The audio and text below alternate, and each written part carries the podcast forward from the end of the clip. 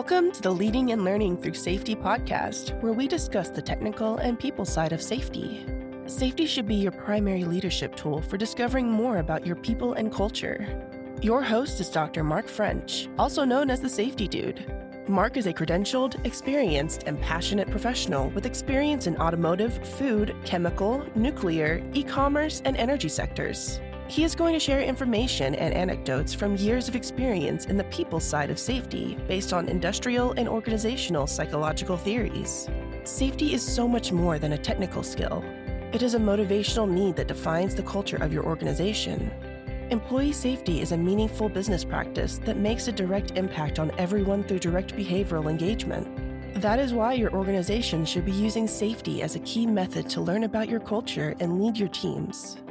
Thanks for joining this episode as we talk through current issues in people management and how they impact our everyday workplace.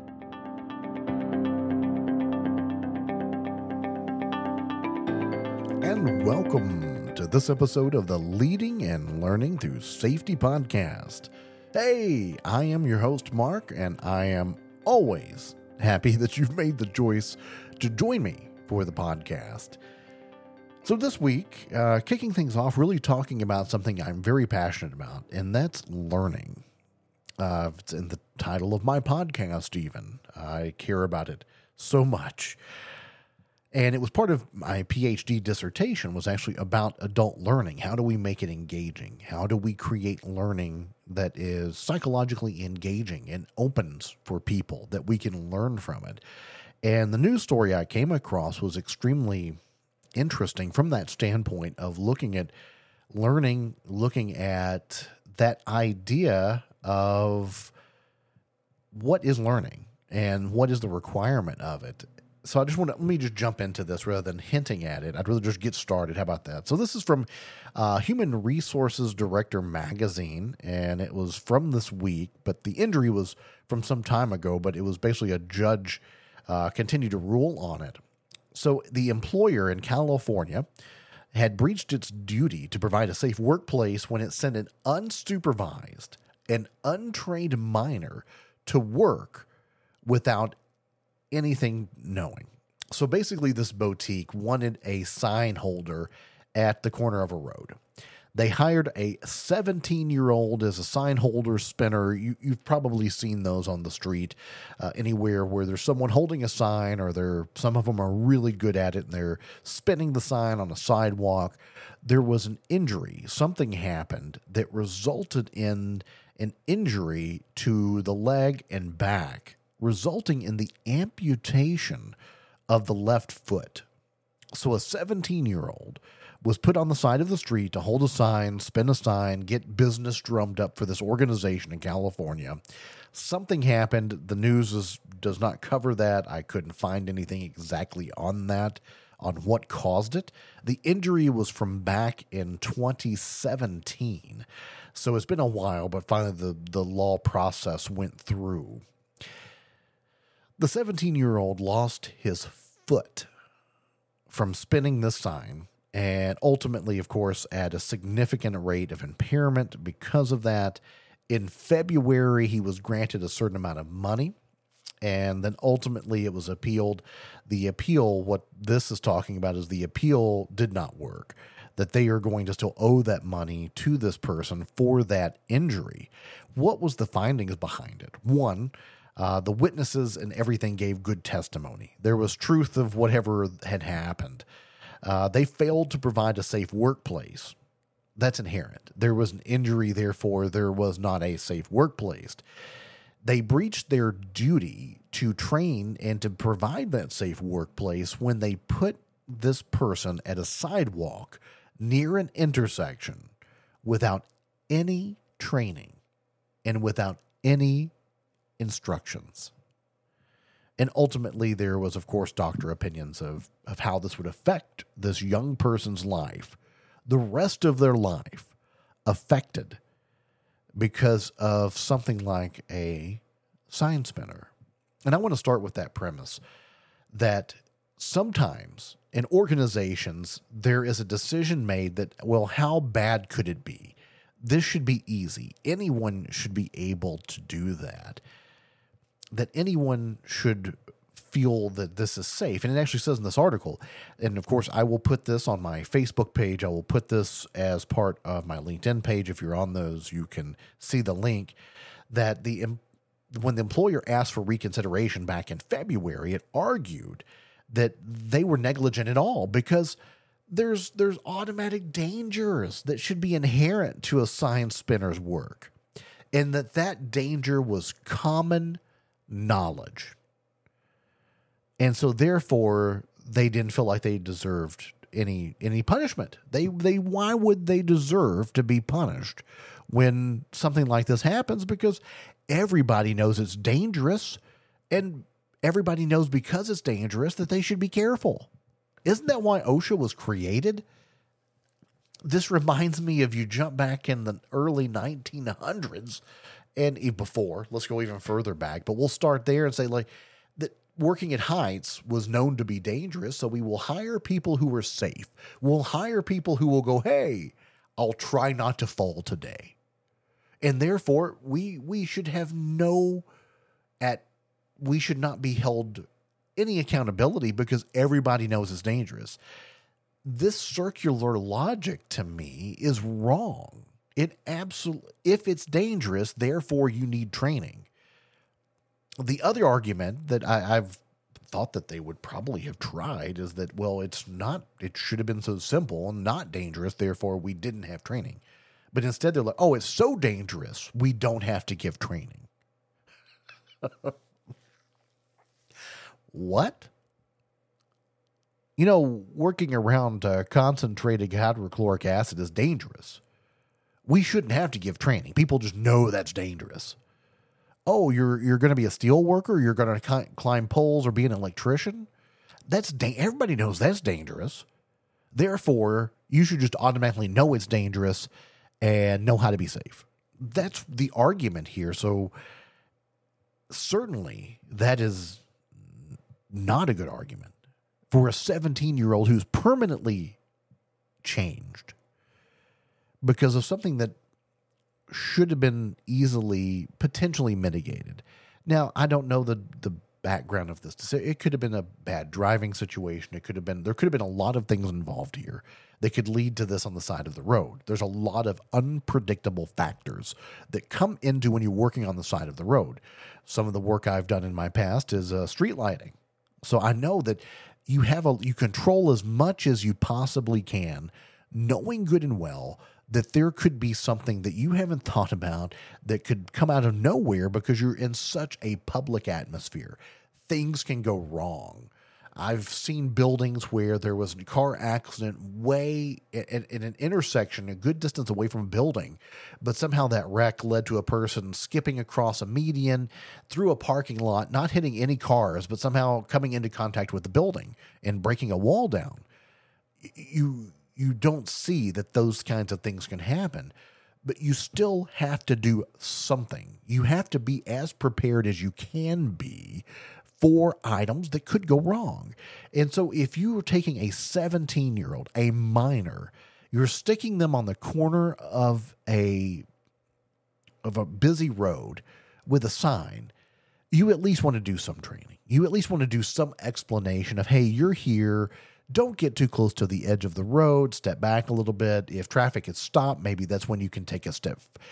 To me, there's a process that you would at least walk through to prepare this person for their work. Now, is it going to be like a four hour safety training? No. Do I see that needing a four hour safety training? I doubt it. Does it need at least something that would have addressed safety? Something that would have prepared the person for, hey, stay hydrated, even, or here, have some sunscreen, or wear a hat? Yeah, that's common human decency it, to just throw someone out there with no preparation or to even check on them to me blows my mind. Let's talk more about that coming up in the next half of the Leading and Learning Through Safety podcast. TSDA Consulting. Learn you, lead others. The Myers Briggs Type Indicator is an amazing tool. Problem is that it can be easily misinterpreted. Dr. Mark French is MBTI certified and ready to help you discover your inner strengths. The MBTI assessment can help with team building, stress management, communication, conflict management, and so much more. Individual and group sessions are available to help you discover what makes you great. For more information, visit us on the web at tsdaconsulting.com. And welcome back to the second half of the Leading and Learning Through Safety podcast. This week we're talking about an, a news article where a minor was put on the corner of a road with a sign as a sign spinner, sign holder, was injured, significantly injured. And the argument that was being made that lost ultimately is that everybody knows the inherent dangers of that. Why would we have need to do training? And the way this works is you look at what hazards are present and you train to those in whatever way you can. I am going to tell you a little bit of a story. I'm very proud of my wife. She has her own business. She does pottery, she does face painting, she does henna. Uh, so she travels around to a lot of festivals, and sometimes she needs help, and I'm not always available. Sometimes our children are not always available to help, and so she'll hire some help here and there, or or have people volunteer to help her as part of her work. And yes, she's married to the safety guy. Safety dude here does take things seriously when it comes to making sure that things are safe and right. But a lot of it she researched and did on her own to make sure that she did the right thing with her business, that her business was ethical. So for instance, she doesn't use a lot of chemicals, but she does have she does have material safety or safety data sheets for her paints. And she's bought very expensive hypoallergenic paints. These aren't just random face paints. They're very well constructed and even the company provides a safety data sheet. The oils and the all natural henna products that go into her henna, and she actually has a certification for the natural henna arts. She's worked to make sure that she's done it the right way. Not that it's not that anyone can ever be perfect or foresee everything, but there are certain things. Again, you look at what hazards do we know about? What can we control and how can we be prepared for that? So she has safety data sheets. And I've never been to a fair and found someone like that with safety data sheets, but she has them in her case if someone wants to request them. They're available. She always has sunscreen. She always sets up a tent so that she's blocked from the sun, anybody working with her. They're handling cash, so there's a protocol for safety of having two people, making sure that they're together, making sure there's a buddy system. There's methods in that the way that they take breaks, the way that they handle their merchandise, the even to where we found better ways to lift and roll materials, load them into the truck. We've we've looked at these things, and really, I've just been there is looking at what she's discovered and said, yeah, that's actually good. That that's probably one of the best in class techniques for what you're doing. I'm amazed by that, and that was I'm sure through just being around and hearing what I do, those thoughts were there, but I can't take a lot of credit for it. When started researching her business and how to run that business appropriately, that's where she discovered that there are certain things that needed to be done to be ethical, to be correct, and to be available. And that's what's important. And this is the whole idea of the job safety analysis. You look at what is there that could be dangerous. What are the hazards that are present? How do we mitigate them? Sometimes it's training. For instance, just having a first aid kit available for minor first aid incidents. Most of the time, I'd say all the time, she's handing a band aid to someone else. That a, a, kid that's been running around playing at this fair has come up and has maybe a scraped knee. No one else had a band aid. Well, guess who has one? My wife, because she's prepared and able to provide that. Maybe it's a cleansing wipe to wipe off that dirt and debris before you put on the, the band aid. It's there. Extra sunscreen available. Making sure that we bring a cooler full of water and being hydrated, and having food available because you're going to get hungry and maybe the food vendors are too packed and you can't get over to them. And that's beyond just basic safety. That's just being a human being running a business in a fair and ethical way. And so I hear about this story where this company, and I'm sure they didn't have intentions of wanting to hurt someone, hired a 17 year old, thought nothing of it. Hey, stand here on the corner, hold the sign. Something terrible happened and maybe completely out of their control. But the argument that you should just know better, that, that everybody knows the dangers of standing on the edge of the road, holding a sign, therefore, what should we have done different, is a terrible, terrible argument because there's always something you could have done. There's something, if you did nothing, there's something you could have done because there's always something more than nothing. Is there something you could have learned if you had done some other things? Maybe. And maybe there's something there that would have been less negligent.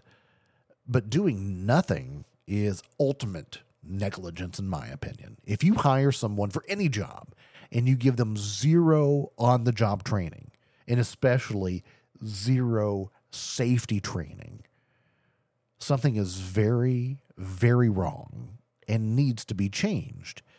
We're not even into the idea of how do we motivate people through training? How do we make the training better? How do we make the training engaging?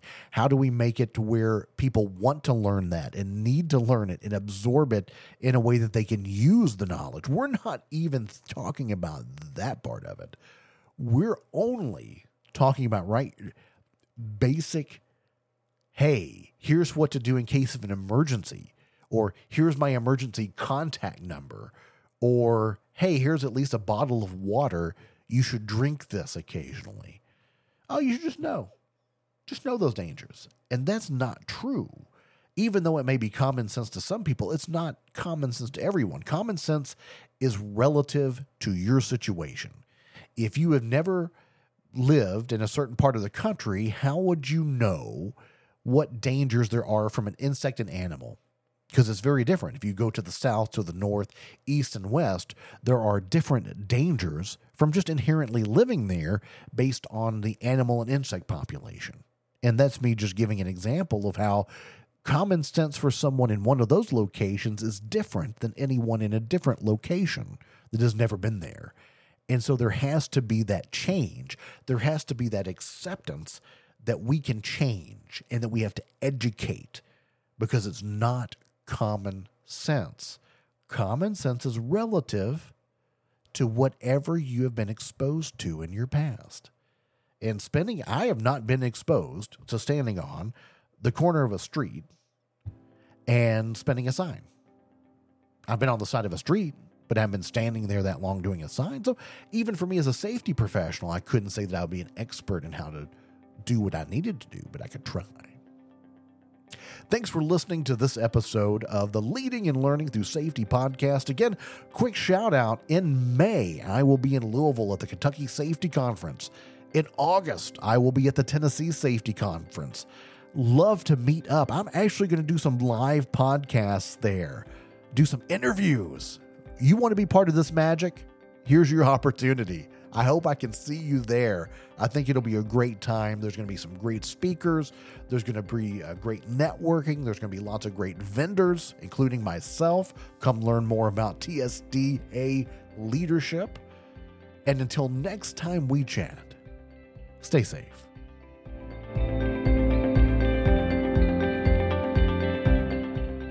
Thanks for listening to the Leading and Learning Through Safety podcast. Join the online conversation at www.markafrench.com. All opinions expressed on the podcast are solely attributed to the individual and not affiliated with any business entity. This podcast is for informational and entertainment purposes. It is not a substitute for proper policy, appropriate training, or legal advice.